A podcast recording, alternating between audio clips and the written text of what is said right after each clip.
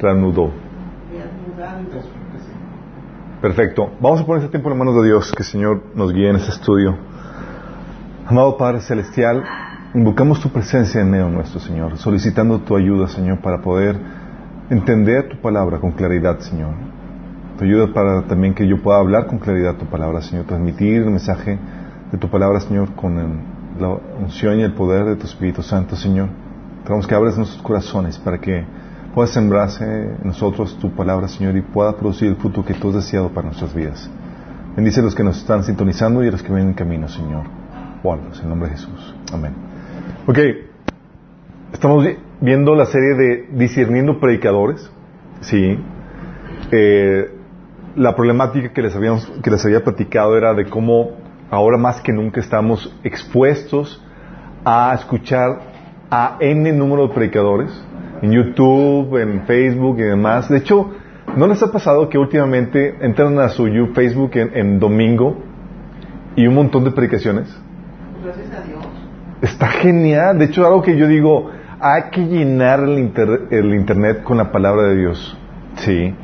Entonces, ahorita con eso de que puedes transmitir en vivo lo que nunca antes en la historia, oye, te toca o puedes exponerte a la enseñanza de N número de personas sin necesidad de salir de la comodidad de tu casa.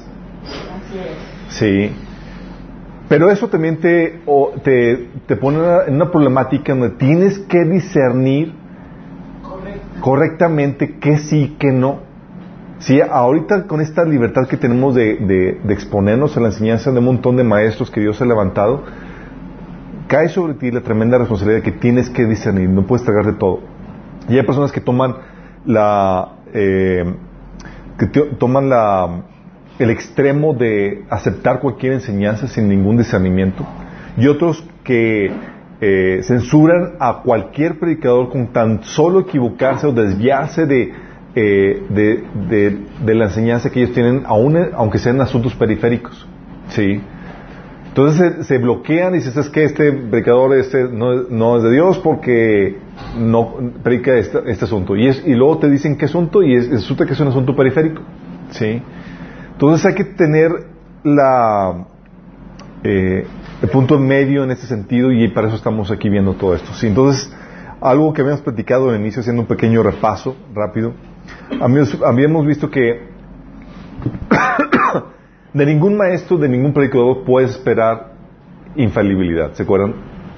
Todos van a meter la pata en algún punto, y no se trata de si la meten o no, sino se trata de cuándo la van a meter, ¿sale? Y eso es algo que tienes que estar muy, eh, eh, muy claro, porque la Biblia nos da ejemplos eh, muy claros acerca de, de, de esas metidas de pata. Tienes, platicamos el caso de Pedro, Bernabé, Juan, ¿sí? ¿Se acuerdan los, los errores de, de Pedro y Bernabé? Sí, sí. Que me estaba incitando a judaizar a los, a los gentiles, algo que era, Pablo menciona que es que, que cuando, si caes en eso eh, corres el, el, el peligro de caer de la gracia. O Juan, oye, eh, cometiendo idolatría, dando culto a los ángeles antes que, que Dios. Estamos hablando de, de errores garrafales. A punto de... a pu- no, se postró. Sí. Y sin embargo, no por eso vamos a desechar todo lo, lo, eh, la, lo que ellos contribuyeron al cuerpo de Cristo. ¿Sí? Oye, ¿tuvieron errores? Sí, tuvieron errores, pero no por eso vas a desechar todo. ¿Y se acuerdan que habíamos platicado de por, la necesidad de poner en cuarentena eh, un predicador, un mensaje cuando ves algún error? Que debemos ser rápidos para discernir el error, pero tardos para desechar a la persona. Y que para desechar a la persona tendrías que juzgar el error a la luz de todo el tenor de su, de su enseñanza. Sí, o a la luz de todo su ministerio.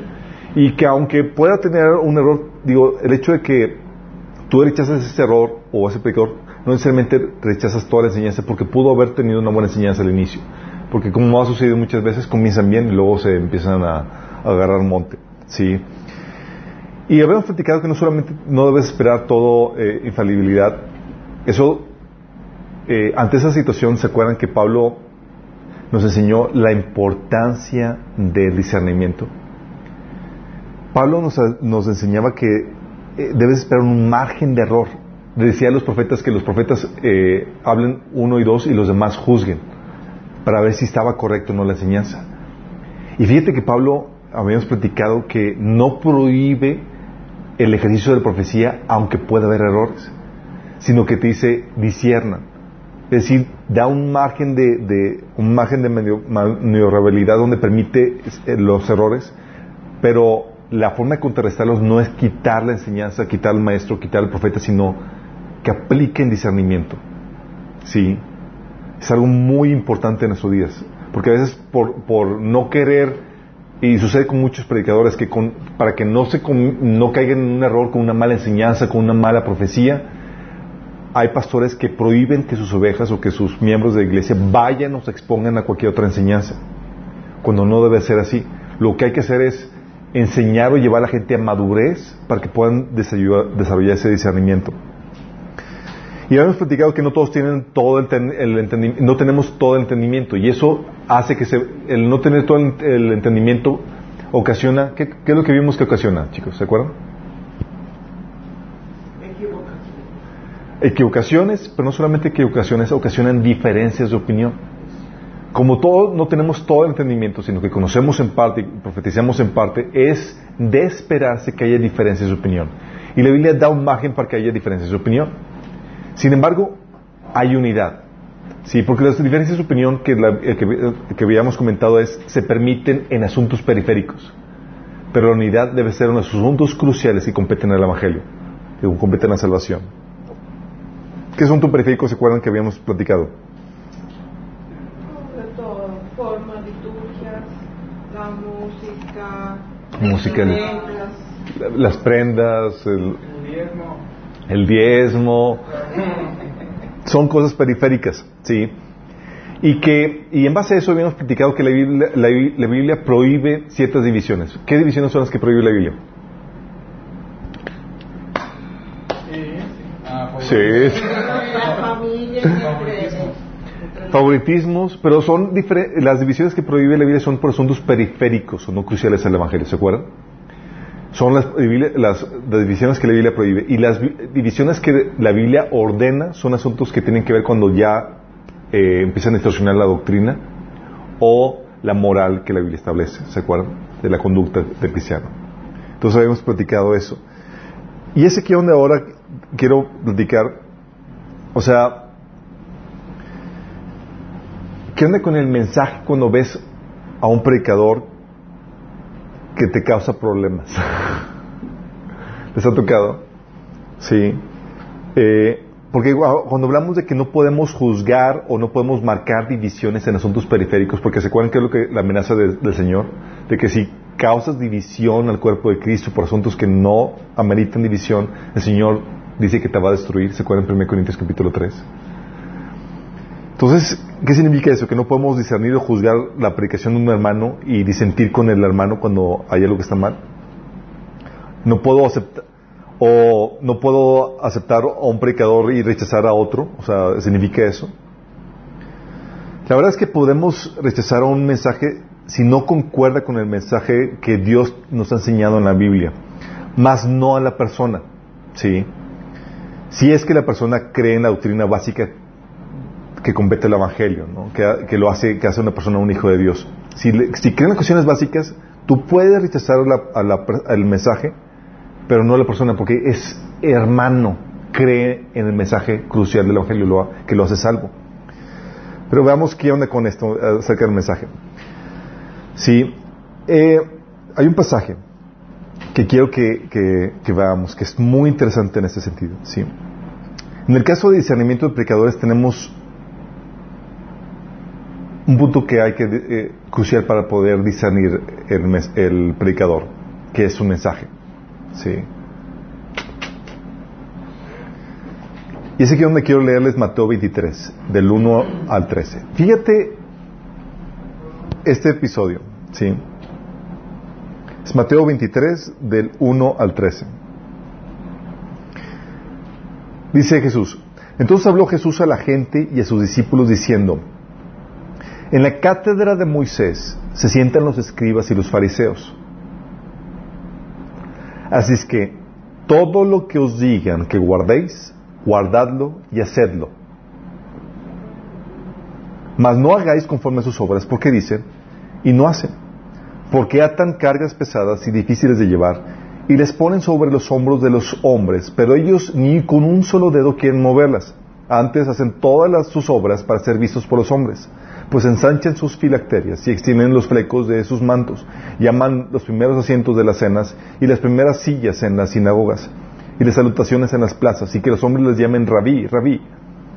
Ay de vosotros, escribas y fariseos hipócritas, porque cerráis el reino de los cielos delante de los hombres, pues ni entráis vosotros, ni dejáis entrar a los que están entrando. Fíjate en este pasaje que te acabo de leer. En este pasaje vemos a Jesús acreditando el mensaje de, la, de personas que van derecho al infierno. ¿Estás consciente de eso? Está acreditando el mensaje que, de personas que van derecho al infierno y que llevan a otros con ellos al infierno. ¿Cómo es posible esto?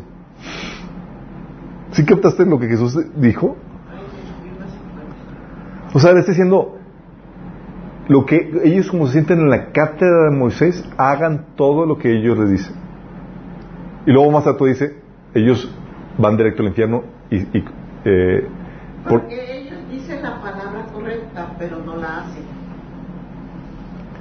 O sea... Bueno, ¿qué nos enseña esto? El principio que vemos aquí es el mensaje, es que el mensaje que predica una persona se acredita por estar alineado a la verdad y no por el testimonio del est- o el estilo de vida de la persona. Qué fuerte, ¿no? Está hablando de que, oye, la persona puede tener un estilo de vida, un testimonio que va, que lo lleva al infierno, pero eso no desacredita el mensaje. Sí, sí, el mensaje se acredita por estar alineado a la verdad. Por eso Jesús le podía decir campantemente a los discípulos que guarden lo que los escribas y fariseos les enseñan de la ley, y al mismo tiempo, unos cuantos versículos después, decir cuidado, porque esta gente va directo al infierno y va con ellos a, y se está llevando con ellos a más personas. ¿Sí? Porque el mensaje se acredita por estar basado en la verdad, no en el expositor. Y eso en México, por lo menos, no sé en otras partes, en México es bien complejo, porque es quién eres y en base a quién eres te escucho. Sí. O sea, ay de ti si si eh, si cuestionas al pastor o eh, porque te pesa mucho la posición, el título de la persona. Recuerdo una vez estábamos estábamos tomando un discipulado con, con un pastor y, y Y comentó una cosa que contradecía la Biblia flagrantemente. Entonces, estamos todos ahí en su casa eh, y, lo, y le cuestiono. Le digo, oye, pero entonces estás diciendo esto y esto contradice tal pasaje de la Biblia y tal pasaje de la Biblia. El pastor no tuvo que decir nada. ¿Sabes quién se me vino encima? La Toda la gente. ¿Cómo me atreví a cuestionarlo? Sí, estaban así todos histéricos de que cuestión eso. ¿Por, ¿Por qué? Porque le damos demasiado peso al expositor. En otra ocasión, un, en, un hermano en la en un grupo de en una célula de, de en casa al que yo asistía, eh, el hermano no no citaba la Biblia en sus contribuciones. Participábamos todos, comentábamos, comentábamos todos, pero él, si daba una cita, siempre daba citas, pero no eran de la Biblia. ¿Sabes de qué eran? Del pastor, dice, como, y te decía la referencia. Ah, como dijo el pastor en tal predicación en tal domingo. Yo, o sea, súper estudiado, ¿sí? Y no que está mal. Obviamente, si la enseñanza del pastor correctamente, perfecto. Pero estaba hablando de que, del peso que le damos al expositor, ¿sí? Y no le estamos dando peso a si está o no basado en la verdad. Entonces, ¿qué es lo que sucede? Se acepta o se rechaza el mensaje de acuerdo a su contenido. Y eso te habla de que puedes tomar algo aún de tus propios con enemigos, como Jesús con los fariseos. O sea, nota cómo los escribas y fariseos no eran seguidores de Jesús, ¿o sí? No, no eran seguidores de Jesús, ni creían en Él, ni creían. De hecho, se oponían a Él enseñando que por medio de Belcebú Jesús echaba fuera demonios. Y fueron ellos los que propiciaron la crucifixión. ¿Están conscientes de eso? Sí. ¿Cómo puede entonces Jesús acreditar la enseñanza de personas que podíamos calificar como enemigas de Él y del Evangelio? ¿Mm? ¿Por qué no mejor decirle a sus seguidores, dejen de oír a mis opositores y no escuchen ninguna de sus enseñanzas? ¿Por qué no mejor les dijo eso?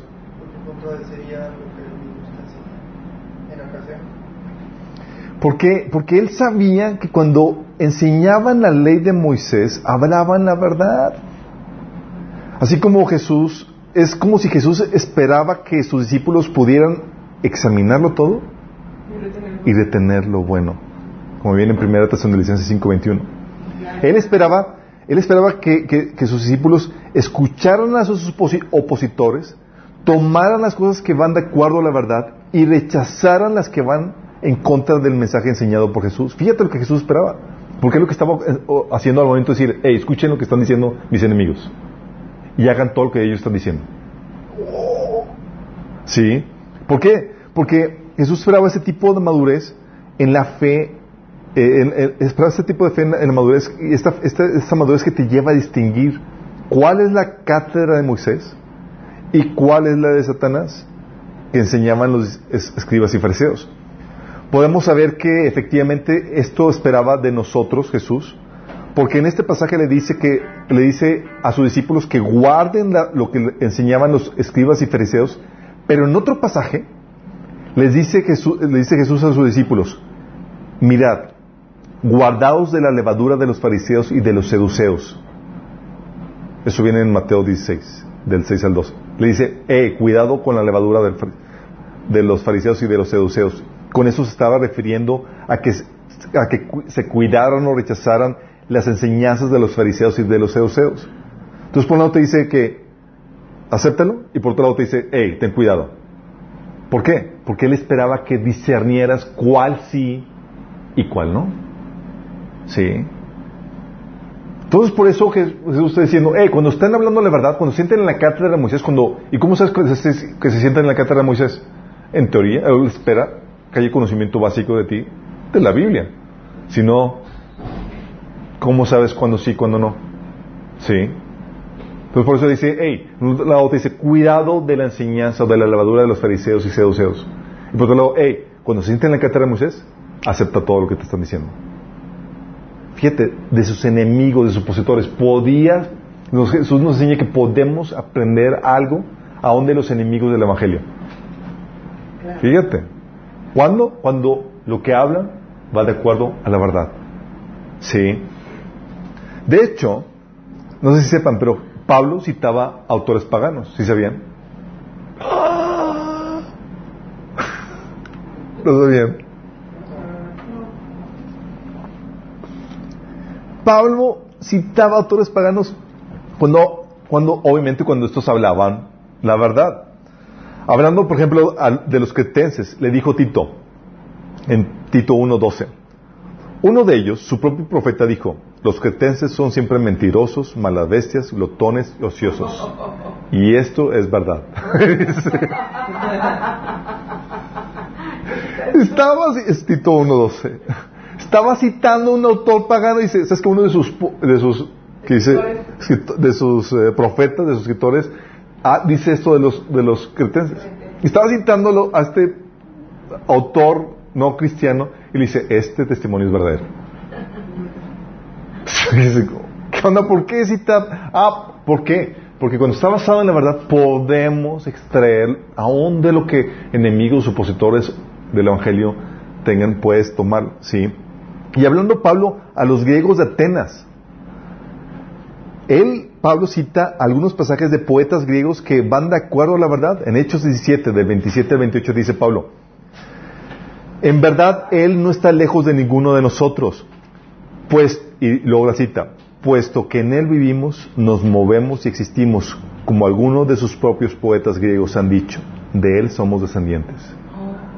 Citando poetas griegos, así como para entrar en, en familiaridad, o sea, conozco, ¿qué onda? También... De, imagínate, y saca de lo, de lo, de lo correcto, de lo que está basado, de la verdad de ese autor, la saca y la trae para presentar el Evangelio. Qué fuerte, ¿no? ¿Por qué? ¿Puedes tomar algo de tus enemigos? Sí, cuando está basado en la verdad, porque sabemos que el mensaje no lo acredita la persona, lo acredita la naturaleza del mensaje, el contenido, si está basado en la verdad. Y eso, pero hay que entender también algo, ¿sí? Que decir algo bien no acredita todo el mensaje, también es lo que nos está enseñando esto. Porque te, ¿qué nos enseña esto que estamos viendo? Que no podemos rechazar el mensaje por quien lo dice, sino por lo que dice. Y lo que dicen no, eh, lo que dicen bien no acredita todo lo que ellos enseñan, porque pueden tener desviaciones, así como Jesús dijo de los fariseos: oye, aquí está bien, acá está mal. Puede haber algún predicador que enseña una herejía o algo equivocado, como los fariseos enseñando que Jesús libera por el poder de Satanás, y que en otros en otros eh, eh, predicaciones de sus mensajes predique algo de acuerdo a la verdad y podamos rescatar algo de dicho mensaje. Jesús nunca dijo que te cierres. Pablo obviamente se expuso a autores paganos, a los cuales no hay que seguir, pero de quienes sí podemos tomar lo bueno. Esto es importante distinguir, porque muchas veces creemos que el mensaje correctamente predicado acredita a la persona, su vida, y sin embargo la Biblia enseña todo lo contrario, que puede decir algo bueno y nada que ver con el testimonio, con la acreditación de la persona. ¿Sí? Entonces el mensaje correcto no acredita el estilo de vida de la persona. Ejemplo, caso del Antiguo Testamento.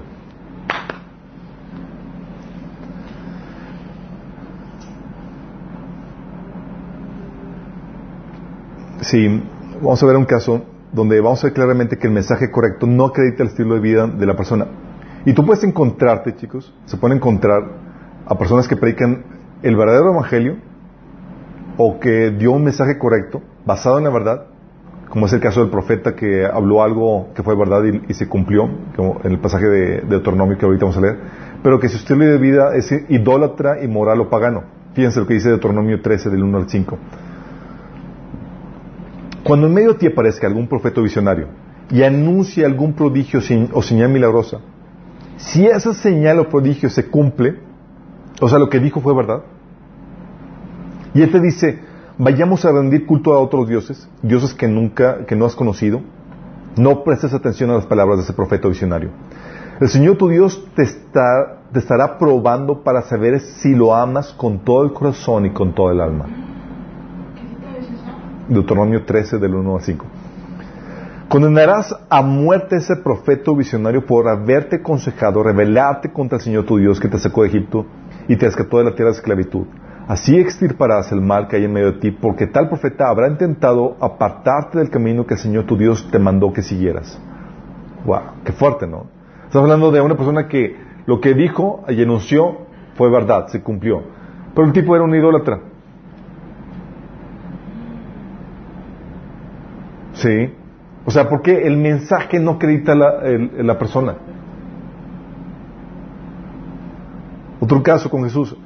O sea, el hecho de que prediques de acuerdo a la verdad no pone el sello de aprobación sobre la vida de la persona, chicos. Eso tienes que entender muy claramente, sí. ¿Cuántos predicadores hay que hablan y predican el evangelio pero que viven doble de vidas o que no viven de acuerdo a lo que predican? ¿Los hay? Seguramente. Tal vez no conozcas. Esperamos que no conozcamos nunca. Pero los hay.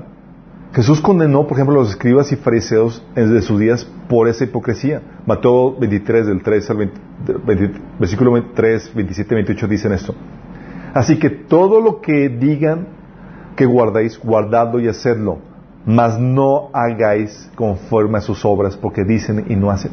¿Qué está diciendo? Ellos tienen la predicación correcta, pero el actuar incorrecto. Su predicación no acredita su vida. Sí, por eso le, le reclama. Dice: ay de ustedes, escribas y fariseos hipócritas, porque son como los sepulcros blanqueados, que por fuera se ven hermosos, pero por dentro están llenos de corroña y de toda impureza. Así también ustedes, que por, se, por fuera se presentan ante todo el mundo como hombres justos, pero por dentro están llenos de hipocresía y de maldad. ¿Qué tenían estos? Una doble vida, sí, tenían, tenían el mensaje correcto, pero vivían, no vivían de acuerdo a ese mensaje que denunciaban. Sí. Entonces, ¿qué significa? ¿Que rechazo el mensaje? No. El mensaje se acredita a sí mismo por estar basado en la verdad. Pero no te confundas al creer que el que, si predica un mensaje correcto, acredita automáticamente a la persona. Sí. O sea, ¿cuántos casos actuales tienes? O sea, tú puedes toparte con un predicador que durante los primeros años de su vida predicó de acuerdo a la verdad, pero en los últimos años se de, se de, de, de su vida se desvió. Su desviación no desacredita el buen contenido de sus predicas durante los primeros años, ni éstas acreditan su desviación.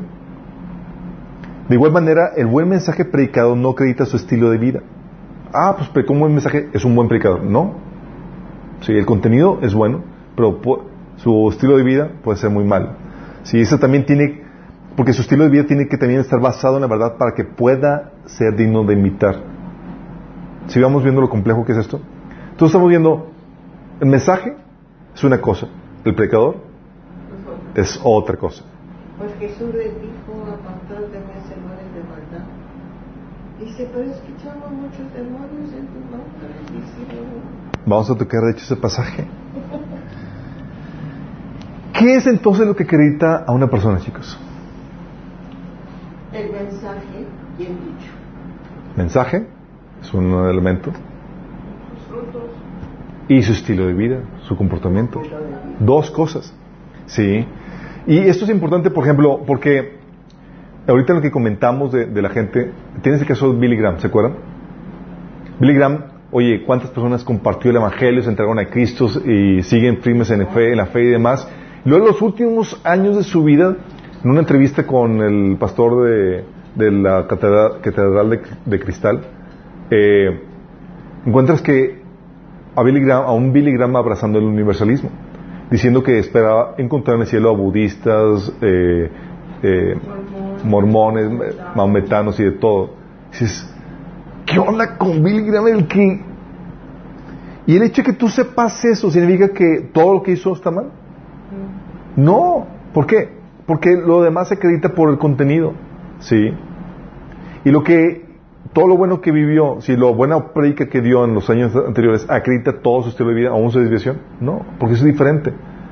La predicación se acredita por sí, a sí mismo por el contenido, pero no necesariamente acredita el mensaje. Digo al, al mensajero, al, al que lo predica. Entonces, ¿qué acredita una persona? Su mensaje y su estilo de vida. Ambos tienen que ir de acuerdo a la verdad. De eso precisamente es lo que Pablo enseñó a Timoteo cuando le dijo en segundo Timoteo, eh, segundo Timoteo, ¿qué pasaje es este? Viene en segundo Timoteo y tiene un quince, no sé cuál es el capítulo. Uh, dice, procura con diligencia presentarte en tu Dios aprobado como obrero que no tiene de qué avergonzarse. Aquí está abordando ¿qué? El estilo de vida. Dice, preséntate como un obrero probado que no tiene de qué avergonzarse. Dice, cuidado tú con tu estilo de vida. Lo dice, que usa bien la palabra de verdad. ¿Qué está abordando aquí? El que predique correctamente. Entonces está diciendo a Pablo Timoteo, hey, Timoteo, preséntate delante de Dios como a una persona que no tiene de qué avergonzarse y que utiliza bien la palabra de verdad. Dos cosas son los que acreditan a la persona. Sí. Y para discernir una persona acreditada, es aquí donde entra la problemática, chicos. Porque para dices, ah, pues está sencillo. Entonces me checo en el fruto y me checo en el mensaje. Obviamente eso implica que tengas que tener un conocimiento de la Biblia, pero algo que se requiere para poder tener este discernimiento es compromiso para seguir a Jesús por encima de todo, chicos. Es por eso que es muy importante conocer la verdad, la Biblia, porque somos llamados a seguir a Jesús y a nadie más. Nadie está por encima de lo que enseña Jesús y nadie puede exigir que se le siga ciegamente, porque solamente hay un maestro. Hay gente que dice que te espera a ti una fidelidad y una fe ciega. Es, si alguien te pide eso, que, ah, cree en mí, o sea, yo sé más que tú, y, no, explícame por qué, cuál es la base. Si alguien te pide que lo sigas ciegamente, ojo, mucho ojo, cuéntaselo que más confianza le tengas. Es en serio. Mateo veintitrés, del ocho al diez, te dice Jesús: porque ustedes no, dice, pero ustedes no busquen que los llamen rabí, porque un, porque solo uno es el maestro de ustedes, y es el Cristo, y todos ustedes son hermanos. ¿Quién es el verdadero maestro entre nosotros? Cristo. Cristo. Así es. Dice, aquí solamente hay un Juan Camané y todos ustedes son raza, chicos, ¿sí? Lo dice, ni llamen padre a nadie en la tierra, porque solo uno es el padre de ustedes, y él está en los cielos. Tampoco se hagan llamar maestros, porque solo uno es su maestro, y ese es el Cristo. ¿Sí? ¿Qué te dice? Te dice, solamente hay uno, chicos, que a quien puedes, a quien, le, a quien te puede demandar fidelidad completa y absoluta. Porque solamente hay un ma- verdadero maestro, que es Cristo. Sí. Entonces, tienes que tomar, eh, seguir a Jesús eh, por encima de todo. Pero a veces es difícil porque la, los pastores y líderes te piden que, que los sigas a ellos, incluso por encima de lo que tú entiendes en la Biblia. Y es aquí donde tienes que entender cuál es la, el juego que mucha gente juega, juega en la religión. Porque la, muchos líderes, para que tú los sigas a ellos, ¿sabes qué hacen? Siembran desconfianza a lo que tú entiendes en la Biblia por ti mismo. El Santo Padre, los padres. Sí. Te hacen creer, te venden el paradigma de forma sutil de que no puedes entender la Biblia por ti mismo. Pero estás capacitado. No estás capacitado. Sí. ¿Y qué hacen con ellos? Dice, ah, yo soy aquí, yo estudié teología, yo estudié la gran cosa y toda la cosa. Sí. Yo recuerdo. Y esto se da no solamente en la iglesia católica, sino en la iglesia cristiana. En una iglesia cristiana que me tocó ir, hay cosas que no me cuadraron lo que dijo el pastor. Entonces, llego con él y digo, oye, entonces, ¿qué onda con esto que dijiste? Porque como que no cuadra con esto y estos pasajes, y quería que me diera razonamiento, razón de, la, de lo que me estaba enseñando. Y él voltea y me dice, se ríe. Dice... Eh, no, algo así pequeño. Dice, esto, ¿cuánto llevas de cristiano? Yo, eh, tengo tanto. Dice, ¿cuántos años tienes? Yo, tanto. Dice, esto yo lo vengo enseñando aún antes de que tú nacieras.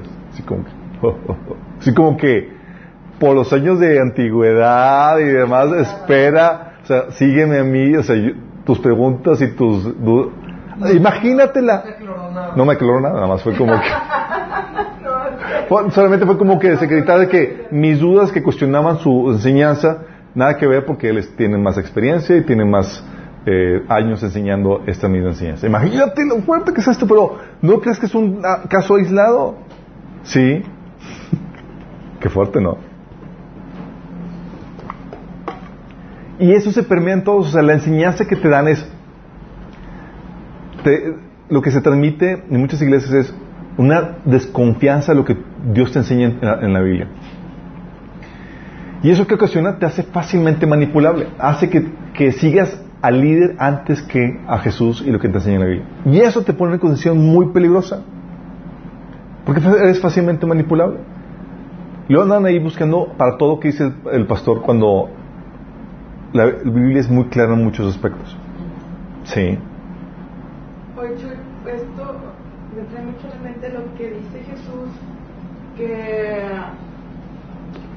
ya es tiempo de que comas carne, quizás come, come leche, pero pues también te lavan el coco para... Exactamente. Te lavan el coco para no discernir, porque aparte es una posición muy cómoda para los líderes, de que, oye, vienes aquí, es, no me cuestiones, yo te estoy enseñando. Sí. Cuando un deber, y se los digo a ustedes y lo he repetido muchas veces en... Espero que lo había dicho aquí también. Eso se me olvida.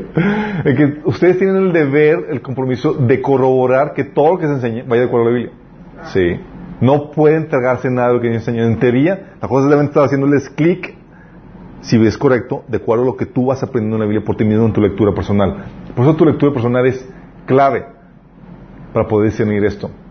Entonces, en tu compromiso de seguir a, a Jesús por encima de todo, aquí tienes que tener un entendimiento de la Biblia. De hecho, algo que, que suelo decirle a las personas nuevas, a las personas convert- recién convertidas, les digo, que deben de, de seguir a Jesús por encima del pastor o denominación o religión de que vayan, y por, que por eso tienen que conocer la Biblia, y que aún por eso los cristianos llevamos la Biblia a la iglesia.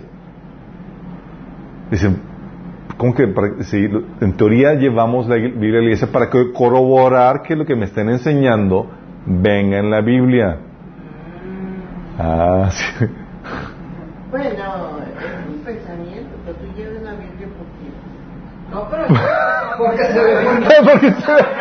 Para, para, pues para desempolvarla alguna vez a la semana, Biblia. Para pasearla. No,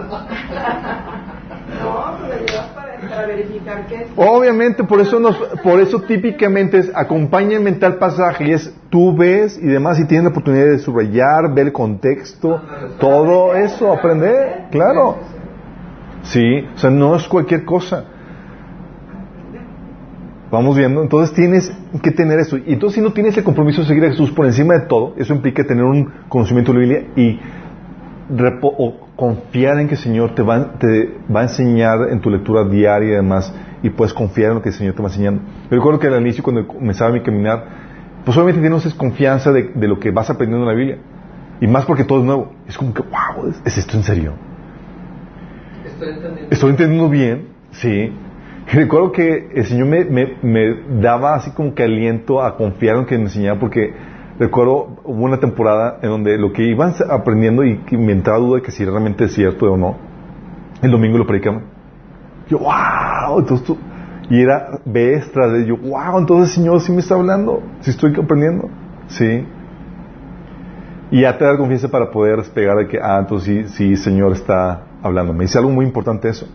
Pero como les comento, es más cómodo para los líderes de las iglesias es quitarte esa confianza en, en pararte la Biblia por ti mismo, para que no los cuestiones, no causes polémica y demás. Ciertos líderes que tienen problemita.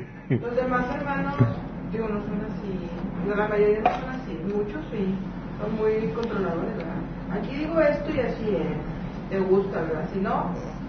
Sí, o no era su no para explicar, para explicar. O sea, hay muchas situaciones donde no se explican. De hecho, una vez... Bueno, me voy al siguiente para, para filtrar. Sí. Entonces, compromiso de Jesús, seguir a Jesús por encima de todo y no tomar una actitud pasiva, sino activa en el filtrado. O sea, tú vas con las antenitas. Ti, ti, ti, ti, ti, a ver qué onda. Sí, pensar bíblicamente. Hay, pastor, hay gente que llega conmigo y dice que voy, fui con el pastor y me aconsejó esto. Ok. Y lo, la primera pregunta que, que me llega a la mente es, ok, eso es qué padre lo que te enseñó el pastor. ¿Qué dice la Biblia? Ah, no, no me dijo. No, hay un montón de pasajes que la Biblia te dice. Es impo- porque la opinión del pastor no vale nada si no tiene base en la Biblia. Sí. Y ese es donde tienes que pensar en, en pasajes bíblicos. De hecho, tienes que tener una cosmovisión bíblica donde, ok, suficiente conocimiento en la, en la mente para tal, tal, tal cuestionamiento, tal duda. ¿Qué dice la Biblia? ¿Hay algo que corrobora esto? ¿Hay algo que diga eso? Y eso... Ahí es donde te das cuenta que Dios te recuerda. Porque a veces tú lo lees y luego cuando alguien lo predica y todo, entonces te hace clic. O sea, no, no es que sepamos todo, pero el Espíritu Santo se encarga de como que tomar eso que leíste algún tiempo. Exactamente. Dicho, es, el, es la función del Espíritu Santo. Dice eh, en Juan, dice Jesús que el Espíritu Santo nos recordaría todo lo que nos ha enseñado, sí, su palabra. Y esa es la función. Entonces, si no has, a, a, no te has expuesto a su palabra, ¿qué, qué te va a recordar? Sí. Es precisamente eso. Sí. Entonces tenemos que probar los mensajes, los estilos de vida de los predicadores y ver si van de acuerdo con lo que nos enseña nuestro Maestro Salvador, porque tu compromiso no es seguir a nadie más que al Señor. Y este proceso, chicos, de filtrar esto, no tomar una actitud pasiva de que, ah, pues me lo está diciendo el gran reverendo, tal pastor súper famoso y demás, es complicado y te puede ocasionar la expulsión. Expulsión. ¿Es en serio? Porque a mucha gente no le gusta ser cuestionada. Sí. Eh, a mí me, me ha llegado gente que me dice, oye, es que no estoy de acuerdo con esto, porque yo creo que me, me, me cuestiona y es como me emociona porque estoy viendo una luz de esperanza que están aplicando discernimiento. Es como que qué genial. Sí, tal vez no tan bien o hay esa discusión, pero qué genial que está pasando eso. Fíjate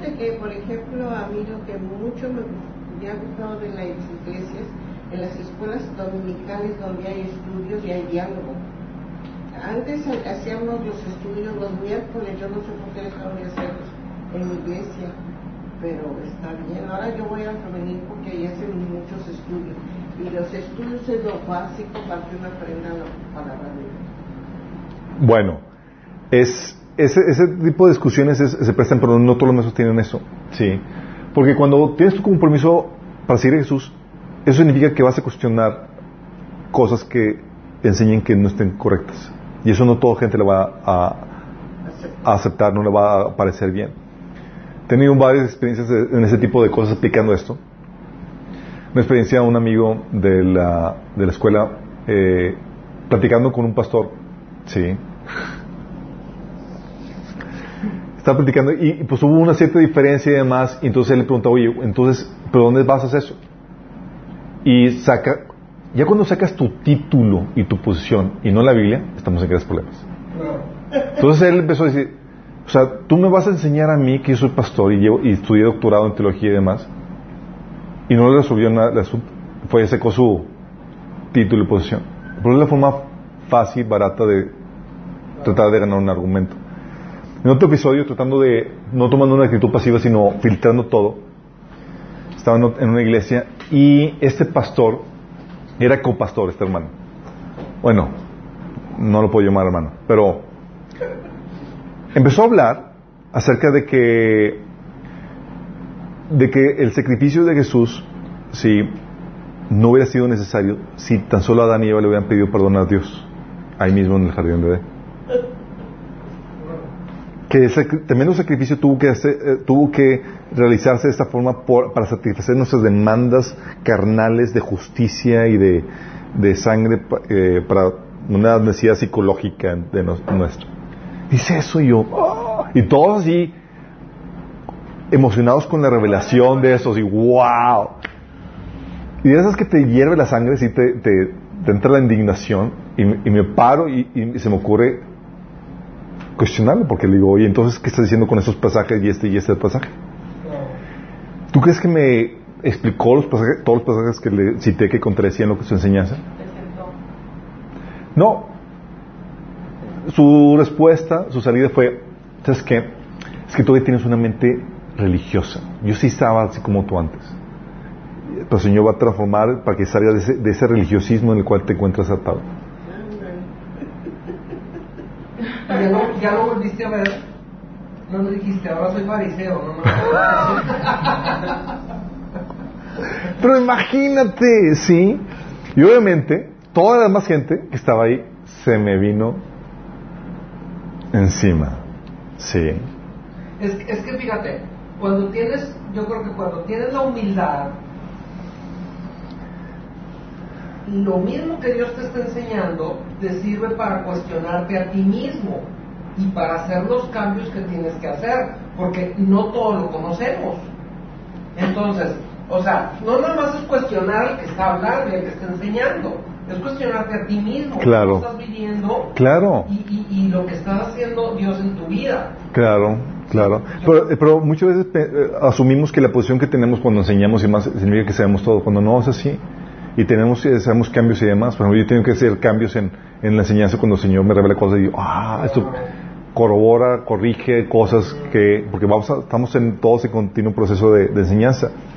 Pero a lo que voy con todo esto es que para discernir a una persona acreditada o no, tienes que tener esa fidelidad a su palabra y a Jesús por encima de todo. Y eso te puede contra, ocasionar oposición, porque tu fidelidad a Dios se contrapone a lo que el ser humano, a la posición del ser humano, sí. Entonces no es cualquier cosa, pero si no tienes esta fidelidad, tú vas a seguir o va, vas a seguir a la posición, vas a seguir al líder y vas a comprometer la palabra de Dios y no vas a tener el discernimiento. Y esto en México es muy normal porque somos muy impresionables por los títulos y las posiciones.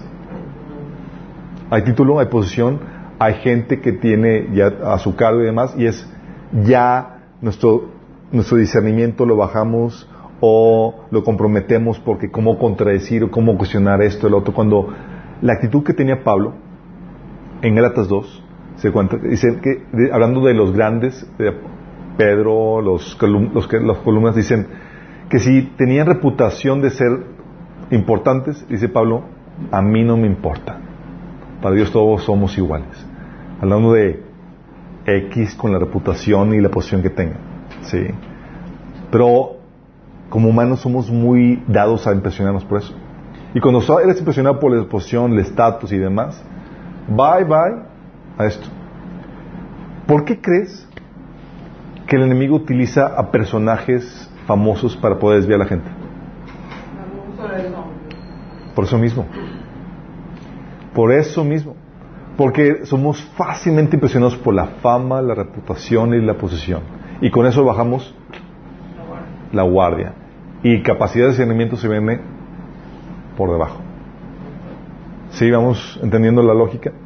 Entonces, para discernir a una persona acreditada, si no, si es acreditada o no, tienes que tener el compromiso de Jesús por encima de todo y tomar una actitud, no tomar una actitud pasiva, sino activa en el filtrado de todo. ¿Sí? Sin embargo, no todo es color de rosa en ese sentido, chicos. Porque hay discernimiento que es difícil ejercer. ¿Sí? Te puedes encontrar a situaciones donde, ¿sabes qué?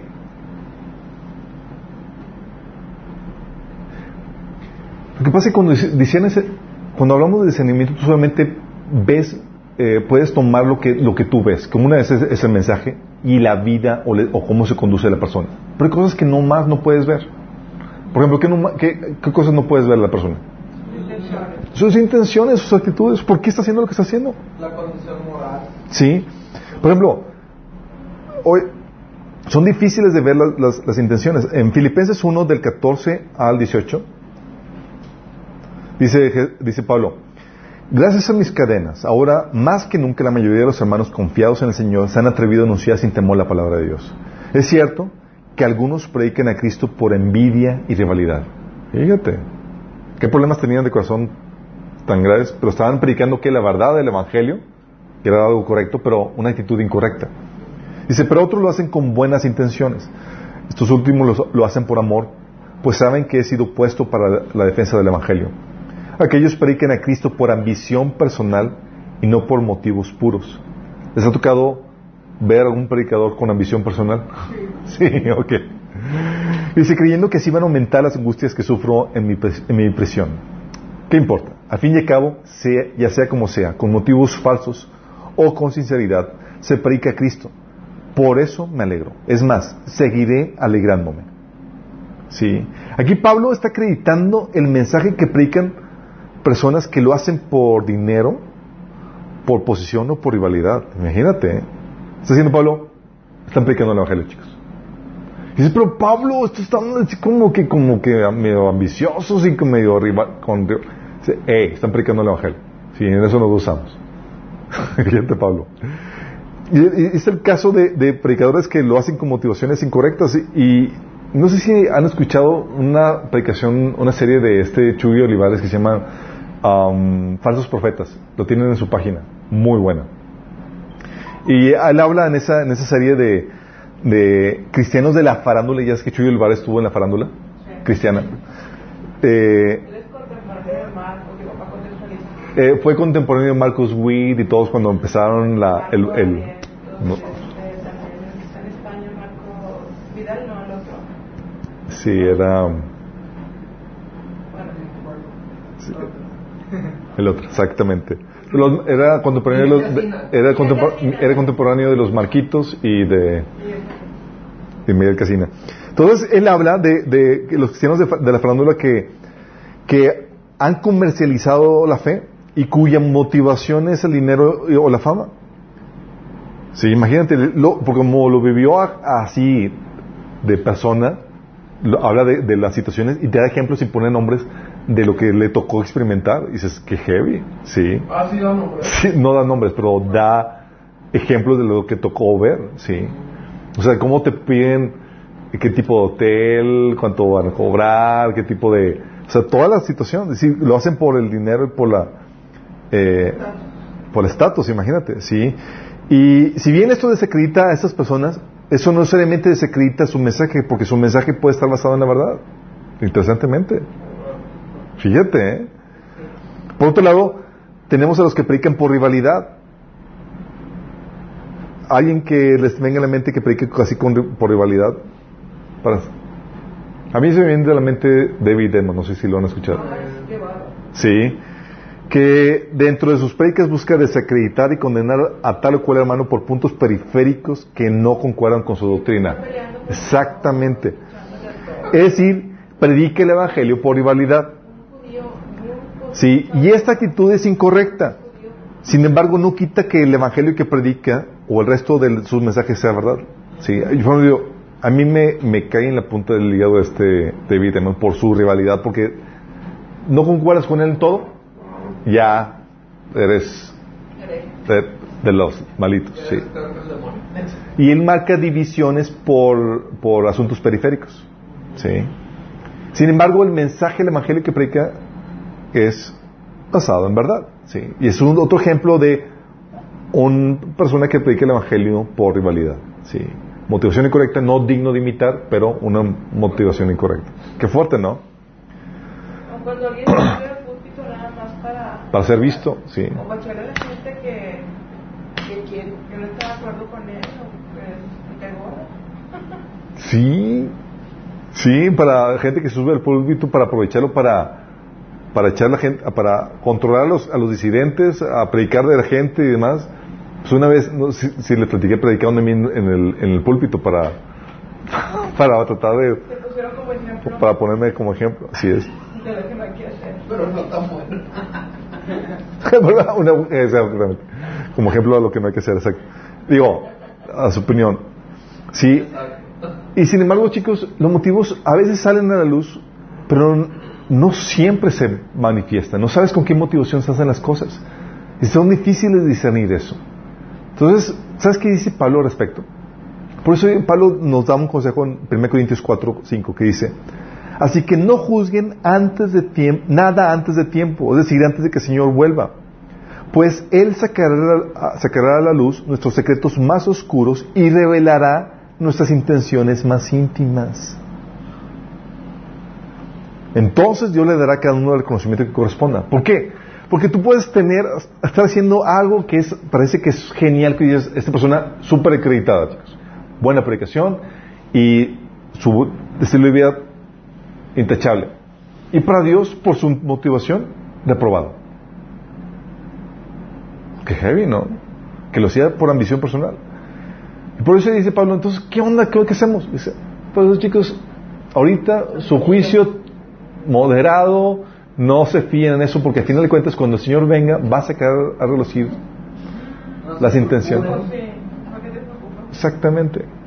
Sí, ahorita, por eso nuestro discernimiento, tienes que estar consciente, es parcial, no tenemos toda la información, y cuando tú disciernes algo no te puedes poner en la posición de marcar tajantemente todo eso. Aceptarlo bueno, sí. Rechazarlo. Puedes, obviamente tienes que aceptar lo bueno, rechazar lo, lo malo, pero en cuestión de condenar a la persona, o sea, tienes que tener mucho cuidado, no puedes ser tan tajante porque no conoces realmente todo lo que hay en el corazón. Exactamente. Entonces, y, y yo creo que el discernimiento lo, lo debes de basar principalmente, claro, en lo que te están enseñando, pero también en ti mismo, en evaluarte a ti mismo, en ponerte, poner la palabra como espejo para ver qué broncas traes tú, porque al final te cuentas sobre el que tienes controles sobre ti, no sobre el otro. Sí, pero tenemos un problema con eso, Charlie. ¿Qué? Que el corazón es engañoso. Por eso. Y te puede engañar. Sí. Y lo que hace Dios es que utiliza la palabra y el desierto para salir, sacar, relucir lo que en el corazón es. Claro. ¿Por qué estás haciendo lo que estás haciendo? ¿Qué motivación te, te mueve? Sí. Y, y también utiliza otros hermanos para hacerte ver otros hermanos. Otros hermanos. Utiliza un montón de, de herramientas ahí. Entonces, oye, el discernimiento de motivaciones es muy complejo, pero también los que viven una doble vida, chicos. Hay personas que viven, o sea, siervos que viven una doble vida y que nadie sabe. Más que la esposa. O sea, recordemos que Jesús dejó muy en claro, ah, más que la esposa. Muchas veces ni la esposa, eh. Muchas veces ni la esposa. O sea, recordemos que Jesús dejó muy en claro que hay predicadores, profetas o personas que prediquen el Evangelio, hacen campañas de milagros, salvan a muchos, pero ellos se pierden a sí mismos. Pasaje, Mateo siete, del veintiuno al veintitrés. No todo el que me dice Señor, Señor, entrará en el reino de los cielos, sino solo el que hace la voluntad de mi Padre que está en el cielo. Muchos me dirán en aquel día, Señor, ¿no profetizamos en tu nombre? ¿Y en tu nombre expulsamos demonios o hicimos muchos milagros? Entonces les diré claramente, jamás los conocí. Aléjense de mí, hacedores de maldad. O sea, ¿qué hacían estos tipos? Eran, eh, echaban fuera demonios, sanidades, milagros. ¿Por Satanás? No, no por Satanás, por Dios. Sí, porque Dios te puede bautizar, dar el, dar el, el don y demás, pero tú te puedes desviar en el, sí. Pero qué fuerte, pero, ¿no? Y es que hay iglesias que, que, que tienen el énfasis en eso. Por ejemplo, la, a la que íbamos en Chiapas, te decían, es que si eres este, realmente discípulo del Señor, tienes que echar fuera demonios, que tienes que sanar enfermos, tienes que esto, tienes que... O sea, puras manifestaciones externas. En vez de ma- del trabajo de, del Espíritu Santo en el carácter. Sí. ¿Sí?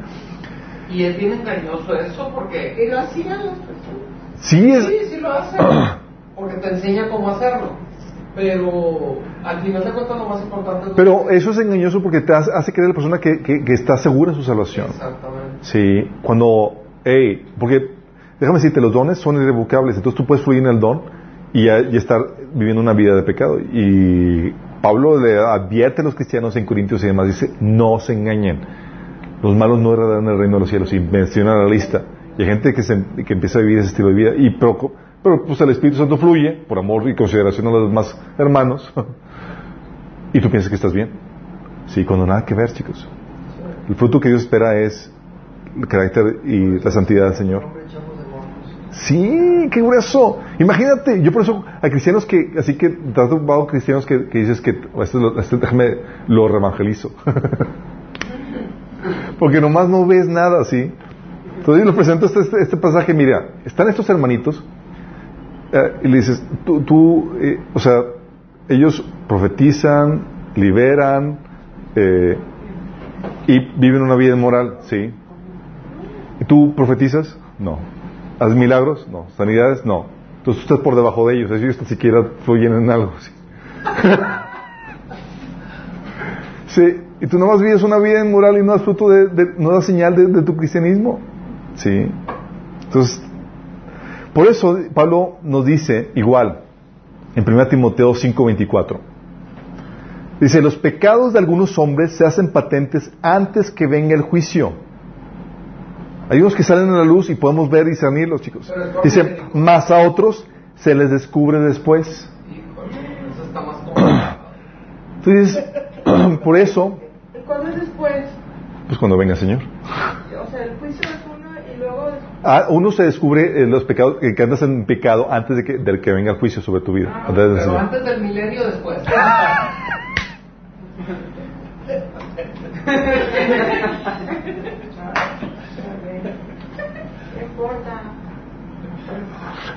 Si te das cuenta, por eso Pablo dice, eh, cuidado, sí, seamos muy sobrios en nuestro discernimiento y no fáciles para condenar o no, porque puedes decir, este está bien, buena aplicación, excelente de vida, intachable.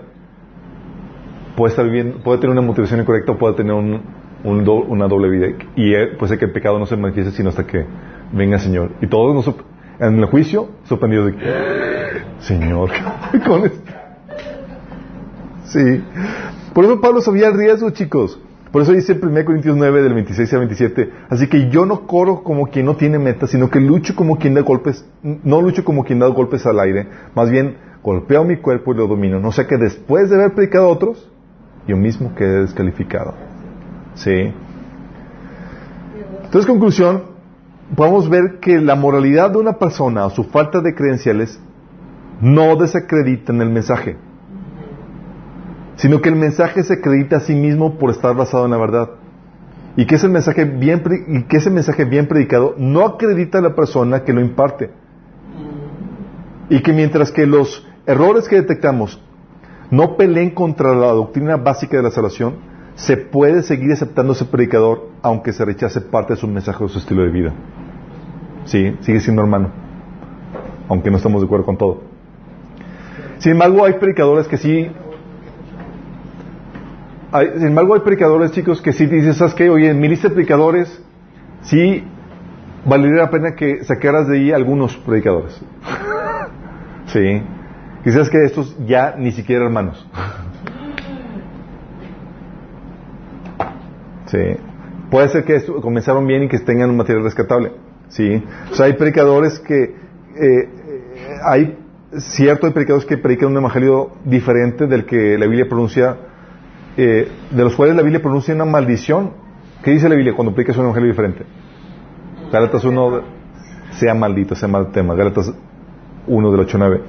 Y por predicar un evangelio diferente, la Biblia también los acusa de estar bajo la influencia de un espíritu del anticristo. ¿Se acuerdan? primero Juan cuatro del uno al tres te habla que si no predicas la verdad acerca de Jesús, ya formas parte del espíritu del anticristo. Y a estos, a esta gente se les, se le quita la comunión de, de los santos. primero Timoteo uno del diecinueve al veinte, segundo de Juan uno del diez al, al once, ¿se acuerdan? Que dice que si viene alguien a tu casa o la iglesia con un mensaje diferente, ni siquiera lo recibas.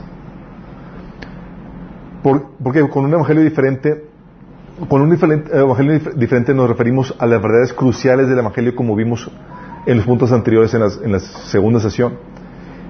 Y aquí que hay algunas herejías o grupos que la Biblia condena claramente, chicos. ¿Cómo qué grupos? Por ejemplo, oye, es un predicador que predica el universalismo. ¿Saben qué es el universalismo? No. Te dice que Jesús no es la única forma de obtener la vida eterna. Hay otros caminos. Hay otros caminos. Todos llegan a Roma. Todos llegan. Exactamente, el Vaticano. Eh, que no es la única forma de obtener la vida eterna. Dicen, eh, y es ahí donde dicen que todos los caminos llegan o conducen a Dios. Y en parte es cierto, chicos. Todos los caminos te llevan a Dios en el juicio final. Y solo uno te lleva. Sí, no sé. Y solo uno te lleva a Dios en la, la salvación. Sí. Todo es el universalismo. Hay gente que dice, ¿sabes qué? Jesús no es tal cual necesario. Y hay iglesias que se han desviado y predicadores que se han desviado en esto. Dice, ¿sabes qué? Los musulmanes son salvos, no hay que necesidad de predicarles. O tales otros hermanos, los mormones y demás. Y escuchas que hay otra gente, otras religiones que pueden ser salvas por, profesando su propia religión. Universalismo. Lo puedes tachar dentro de, lo puedes tachar de su, de la lista de predicadores. Así que el universalismo es que... Eh, es la enseñanza que te dice que Jesús no, no es la única forma de obtener la vida eterna. Que la fe en Jesús no es necesaria para obtener la vida eterna. Sí. La otra es la hipergracia o la gracia barata, que te dice que Dios solamente va a enviar al infierno solamente a los muy, muy malos. No todos. Y que al final todos van a ser salvos. Hay un predicador famosillo ahí que no me acuerdo cómo se llama, se llama... Uh,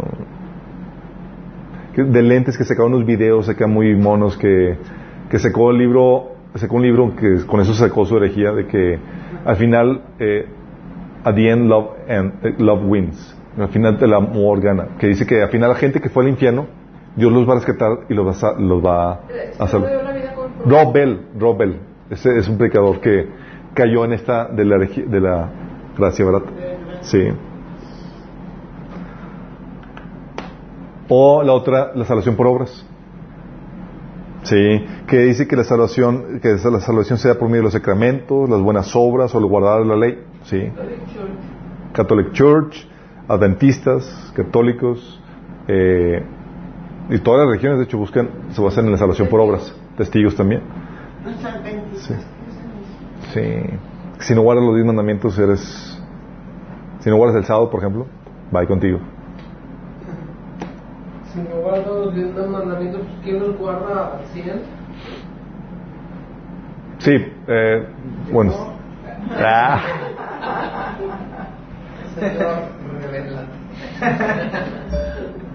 Sí, o que eh, o te eh, empiezas a aceptar prácticas que la Biblia condena claramente, así como, oye, que el homosexualismo cristiano, que el matrimonio gay es de Dios si se aman y son fieles los unos al, el uno al otro.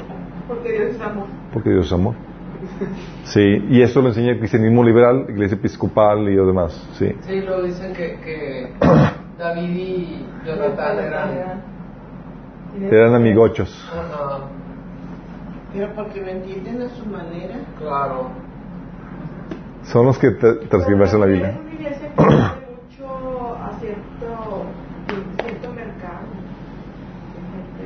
Sí. Oye, iglesias que enseñan también la santería, la imagen y culto a los santos, o sea, los proveedores espirituales pirata, la idolatría, que ahí te encuentras el catolicismo, o el sexo evangelismo, porque los que enseñan el sexo evangelismo, ¿sí saben? Ay, no, de hecho, ahorita la baña. ¿No? Como si yo lo hubiera inventado, casi, claro que no. ¿Es en serio? ¿Dónde? ¿Cuándo? Nomás a ver si eran los Hare Krishna o los, o los niños de Dios, eran los que, ¿sí, no? Los que ella, este, este, este, grupo, este es un grupo pseudocristiano, sí, que se llama la familia de Dios. Ah, la de ellos. Creen en todo lo que tú y yo creemos: salvación por fe, arrepentimiento. La, el único detalle en toda su teología es que ellos enseñan que se puede dar, puedes tener relaciones sexuales fuera del matrimonio o con fines evangelísticos o entre personas adultas. Con, con las que hay mutuo consentimiento. No es cierto. Es verdad. Sí, o sea, tú puedes, que te puedes meter. No han salido. No, es que le estaba, le, le estaba compartiendo el evangelio ahí. Es, es verdad, es, está así grueso. Lo grueso es que está, están aquí en la, en, ¿dónde está la presa de la boca? En la. Hombre. Están aquí en la, en Nuevo León, sí. De Estados Unidos se vinieron a, a, acá. De hecho, mi esposa y yo llegamos a ir a una de sus, a una de sus, llegamos a ir eh, a una de sus posadas en Navidad. ¿Cómo se llama? ¿De familia internacional? Sí. ¿Y por qué fuiste? Porque tienen la misma enseñanza y todo, pero tienen ese detallito. ¿Y mega... tú lo descubriste? ¿Cómo? Yo estaba, yo ya había escuchado de ellos y estaba así como que esto, estaba, es, estaba yo tratándose en memoria, imagínate, estaba así en medio de la posada y demás comiendo con todo yo. Estos me suena, ¿dónde lo he escuchado? ¿Dónde lo he escuchado? Sí, estaba así. Sí, nos invitaron. Porque incluso eh, ellos llegaron a hacer una, eh, oraban por, por mi cuñada y sanado, imagínate. Sí.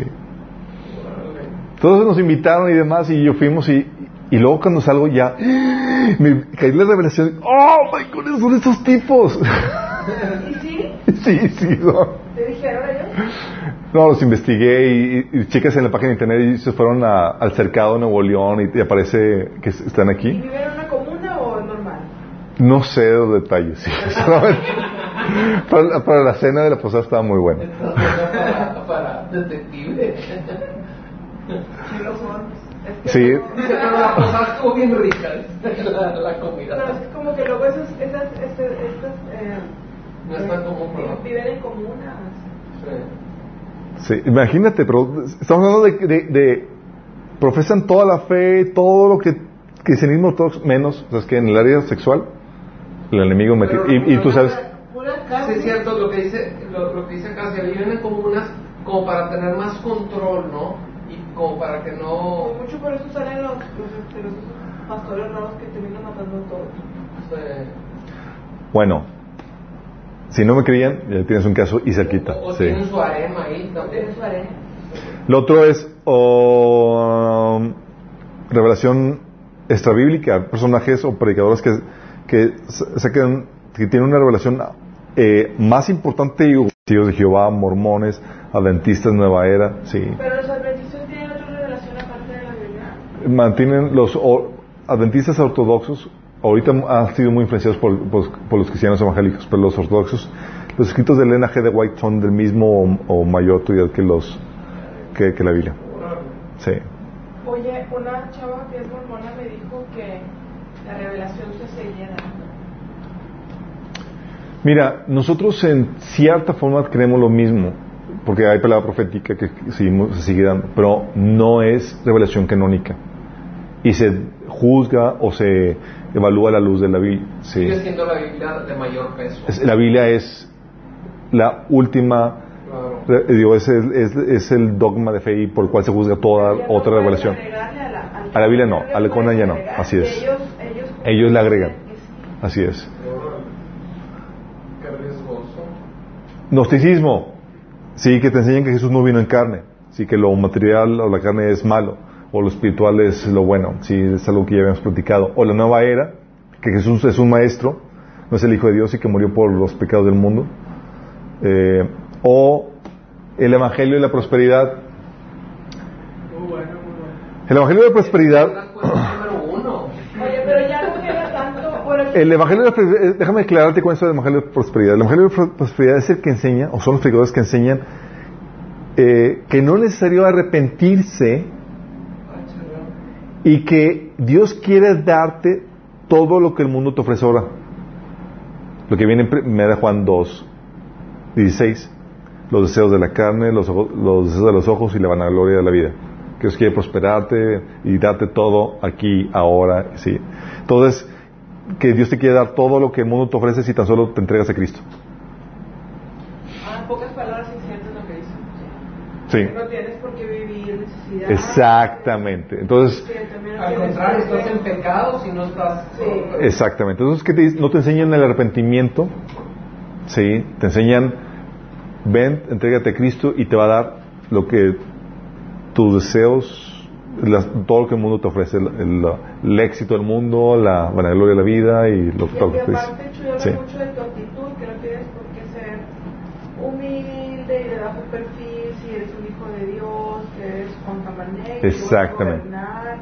Y que tú no tienes, y que tienes bueno, bueno, eso es, es, es, es, aunque déjame aclararte que hay, hay, hay Hay cristianos que enseñan la, el Evangelio correctamente, pero, y tienen que caer en ese tipo de, de situaciones, que son desviaciones periféricas. Pero ya cuando habla de que no es necesario arrepentirte, que Dios te va a dar lo que el mundo te ofrece, ya, ya, bye, sí. Y Jorge me estaba platicando de, de un cristiano que conoció que se acaba de entregar y toda la cosa, y que él está enfocado, porque lo que le enseñan a la iglesia donde está enseñando, a disfrutar la vida ahorita y cómo... Eh, sí, enfocarse a esta vida de cómo prosperar, cómo ser eh, exitoso. exitoso y toda la cosa, ¿sí? Y, y, lo, y le rascó tantito, Jorge me dijo que, y dijo, y, y, y el arrepentimiento, o sea, nada que ver así, arrepentimiento blanco, cero, ¿sí? Oye, qué grueso porque, fíjate, fíjate, porque los está llevando a vivir una vida sin que sin que tengas el concepto de hacer tus tesoros en el cielo. Exactamente. Eres, o sea, te crees rico y que nada ya nada tiene nada no tienes idea de nada más y Jesús te ve como un ciego, pobre, miserable y desnudo, sí, como dicen en, en Apocalipsis. Sí. Bueno, todas estas herejías, chicos, están dentro de lo que se llaman sectas. Predicadores que están dentro de estos grupos no deberías de tenerlo dentro de tu repertorio de, de, de predicadores que escuchas. Sí. Y si si lo si te toca escucharlos por alguna razón, ya sabes el criterio, examínalo todo, examina muy bien su mensaje y retén solo lo bueno. Quien quite eh, quien quite puedas usar alguna cita o algún texto. Al cabo ya sabes en teoría citar algo que ellos dicen que va de acuerdo a la verdad, eh, y que lo que lo acredita, lo que enseña, no es quien lo dice, sino que va de acuerdo a la verdad, sí. Y los grupos cristianos que, profe, que profesan la doctrina básica correcta del Evangelio y la salvación son los que, así calificados, evangélicos, chicos, son los que están, y ya más, más específicamente, los que son calificados como cristianos fundamentalistas. Nosotros. Nosotros. ¿Por qué? Porque resulta que hay muchos grupos cristianos que se han vuelto liberales, sí, y esos ya los puedes descartar, sí. Entonces tienes que tener mucho cuidado con esto. Lamentablemente aquí en Monterrey estamos empezando a creer en eso. Una iglesia muy clara de, por ejemplo, del universalismo es la de, de Jesús en Romero, sí, es la más evidente, más clara, sí, que si haces yo y así tú vas es, y no estás aplicando discernimientos porque tu compromiso no es a seguir a Jesús, sino seguir, estás deslumbrado por la posición, la reputación y todo eso, sí, más que la palabra de Dios. Terminamos con una oración. Amado Padre Celestial, Señor, queremos venir ante ti y pedirte humildemente, Señor, para que nos des el discernimiento que necesitamos para, para, para poder sobrevivir, Señor, tanto engaño y tanto horror, Señor, que hay hoy en día, Señor. Ahora más que nunca, Señor, necesitamos aprender más de ti y de tu palabra, Señor. Clavarnos contigo en nuestros tiempos a solas, leyendo tu palabra, Señor. Tenemos que, si aún no tenemos ese tiempo, Señor, que tú lo establezcas firme en nuestra vida, Señor. Nos ayudes a desarrollar ese hábito y que nos ayudes a, a confiar, Señor, en que tú nos vas a enseñar lo que necesitamos para poder discernir el engaño, Señor. Que podamos seguirte a ti y no al hombre, Padre. Y líbranos de caer en el engaño. Te lo pedimos en el nombre de Jesús. Amén.